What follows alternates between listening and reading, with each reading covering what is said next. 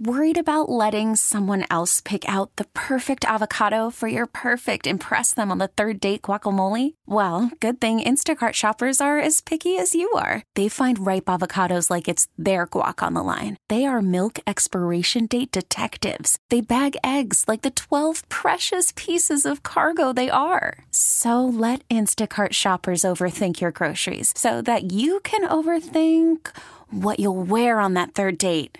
Download the Instacart app to get free delivery on your first three orders while supplies last. Minimum $10 per order, additional term supply. We really need new phones. T Mobile will cover the cost of four amazing new iPhone 15s, and each line is only $25 a month. New iPhone 15s? Only at T Mobile get four iPhone 15s on us and four lines for 25 bucks per line per month with eligible trade in when you switch. Minimum of four lines for $25 per line per month with auto pay discount using debit or bank account. $5 more per line without auto pay, plus taxes and fees. Phone fee at 24 monthly bill credits for all well qualified customers. Contact us before canceling account to continue bill credits or credit stop and balance on required finance agreement due. $35 per line connection charge apply. Ctmobile.com. You know, I, I don't take the train a whole lot. You know, I took the, you know, my first job out of college, uh, I, I taught at a school and I used to drive down to Fairfield, uh, park for free on the weekends and take the Metro North into the city. I've, I've taken that Amtrak train down to uh, Washington a ton. And, you know, there's spots where it's just like, wow, this is slow. And I just wanted to, you know, John Moritz for CT Insider. Uh, the headline is Amtrak's winding path through Eastern Connecticut forces trains to crawl. Could a new route help? And, and you know, for me, I, well, I have a lot of questions, so I, I'm not going to, you know, ask leading questions. So I'll bring them in right now. John, good morning. How are you? Good. How about yourself? Good. Thanks for coming on. So, how bad is like? So, is the shoreline the number one culprit when it comes to slow travel? Well, in terms of the Northeast corridor, there's really culprits all up and down uh, the stretch leading from Boston to Washington, D.C. Uh, a lot of those are in the New York City area and along the Metro North tracks uh, in southwestern Connecticut.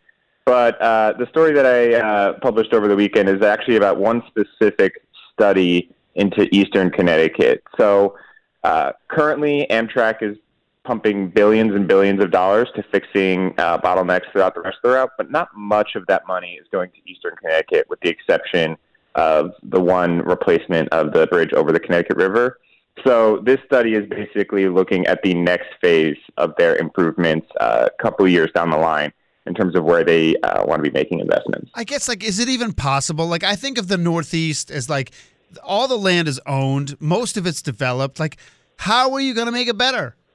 It's certainly going to be a big challenge. Amtrak tried this a number of years ago. You may recall back in 2016, there was a proposal to move a lot of the track inland, uh, especially near Old Lyme. And residents there raised concerns about the demolition uh, and eminent domain of their older uh, historic buildings in that town, and it basically scuttled the plan. So you know, you talk about. I mean, because that's the thing is like, um, can they can Amtrak do eminent domain? Amtrak can, uh, and the federal government can do eminent domain. Um, I spoke with uh, Representative Joe Courtney, who represents the area, last week, and he, you know, talked about some of his concerns about that. Basically, you're right. You know, a lot of the land, it is a pretty densely packed region, even though we often consider Eastern Connecticut more rural. Uh, when you look at the country at large, it's still a pretty densely packed region, and there's no real area that's obvious for them to move to to make the tracks better. If you look at the route now, it pretty much hugs the shoreline, which causes a bunch of really sharp, tight curves, which is part of the reason trains have to slow down so much. So, in order to get them to go faster, they'd have to have long straightaways, but that would require them to find uh, new land to build a right of way. I mean, it's not like we're in the manifest destiny phase of life here. You know, I mean, uh, I just think that the, the era of that kind of eminent domain is is sort of like in our in our rear view. But so you have this. They're doing a study, right? And then mm. and then what what what will happen after the study? They just put forth the proposals, and then we start fighting about it. That's the expectation. So if you look at now, uh, the federal government's looking at spending roughly one billion dollars to fix and replace the uh, ancient railroad bridge that was built in 1907 over the Connecticut River. So that's a project that you know they st- began looking at and studying several years back. So in order to find new ways to potentially fix this route, they're looking at beginning those projects several years in the future. And this is just a study to kind of figure out what might be the most viable options. And so the biggest takeaway is nothing's happening anytime soon, but they certainly recognize the problem. At, for at least for Eastern Connecticut, that's right. The, Okay. the picture's a little different in Western Connecticut, Fairfield County, where the federal government is spending about roughly six billion dollars on projects that are set to go ahead. These are things like the Walk River Bridge replacement in Norwalk and the replacement of the Devon Bridge in Milford. Now, those are more for safety. Those won't necessarily improve service and speed, though, right? Uh, th- they will have small improvements in speed. Part of it, you're right, is safety. Again, these are bridges that, uh, in the case of the Devon Bridge, was built in the administration of Teddy Roosevelt. So they're old and they need to be replaced uh, for good state of repair. By replacing them, you are going to allow the trains to speed up a little bit. It won't be that much of a difference, probably on the around two minutes per bridge. But when you look at the fact that they are doing this on multiple bridges in Connecticut, multiple bridges in New York, multiple bridges in New Jersey, a trip that starts to add up for a trip to Washington D.C. or Philadelphia. Yeah. We're talking with John Moritz from CT Insider here on Brian and Company. You know, you're obviously putting out copy all the time. This was over the weekend. Can I ask you a hydropower question as well? Sure. So you wrote this piece, um, you know, uh, about hydropower and the advocates of it in Connecticut, um, you know, about dam closures. But you know, hydropower. I guess my question is, it's it's not relevant in Connecticut. It's like a tiny percentage. Could it actually some? Do we have enough flowing through Connecticut for it ever to be a viable, you know, to increase power generation through water? You're right. I don't have the number off the top of my head, but it's something in it's like the 1%. one or two Yeah. percent. Yeah. Yeah. Um, the the what Connecticut lawmakers are looking at now is not so much um, building hydropower to become a major source of power in Connecticut, but preventing older dams from closing and then having to make up that power elsewhere. So basically, even though it is only you know a fraction of where we get our energy needs from, they just want to see if there's really any reason to be closing dams that are providing some small amounts of energy.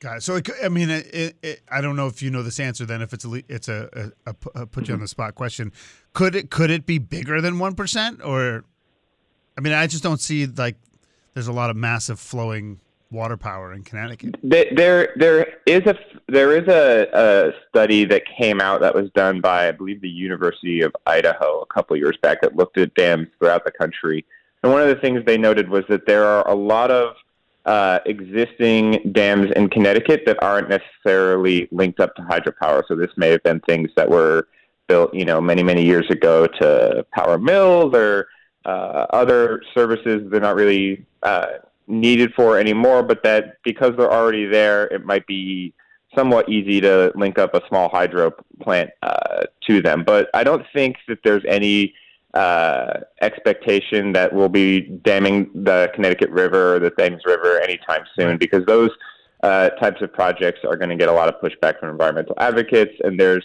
you know concerns about the wider impact on the ecosystem and the environment. Hey, just real quick before I let you go, because I know you wrote about EVs too, and it's the hottest topic. It looks like it'll be the biggest topic in the next session. And the, Certainly. yeah, and and the question really is, and that you posed that it hadn't been posed because there's been a ton of copy and they've gone over the same issues. But what? So it looks like they're not going to do some sort of outright ban of gas powered vehicles selling new ones by 2035, and who knows what alternatives might be put forth. But what if? The question is, what if nothing happens? What if they don't do anything about it? So if the if lawmakers fail to act uh, this uh, upcoming year, what's the most likely outcome is that Connecticut will revert back to the federal emission standards, which still uh, require car manufacturers to begin uh, slowly building more and more electric and plug-in hybrid vehicles as part of their fleets. But the the difference is, for example, the federal standards only get us to about two thirds electric vehicles by the year 2032, where these California standards, which Connecticut has been following for decades, would require upwards of 80% uh, plug-in hybrid or electric vehicles by 2032, and then a complete ban on new cars. I want to emphasize new cars because these uh, bans would not um, uh, affect the sale of used cars, um, but that would go into effect in 2035. Hey, great stuff, John. We appreciate you coming on the show. Thank you. Thank you for having me. All right, John Moritz from CT Insider. You go to ctinsider.com to read all his stuff. T-Mobile has invested billions to light up America's largest 5G network from big cities to small towns, including right here in yours.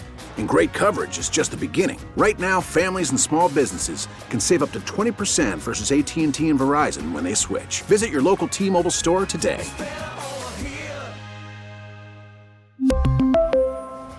Plan savings with three lines of T Mobile Essentials versus comparable available plans. Plan features and taxes and fees may vary. We get it. Attention spans just aren't what they used to be heads in social media and eyes on Netflix. But what do people do with their ears? Well, for one, they're listening to audio. Americans spend 4.4 hours with audio every day. Oh, and you want the proof? Well, you just sat through this ad that's now approaching 30 seconds. What could you say to a potential customer in 30 seconds? Let Audacy put together a media plan tailor made for your unique marketing needs. Advertise with Audacy. Visit ads.audacy.com.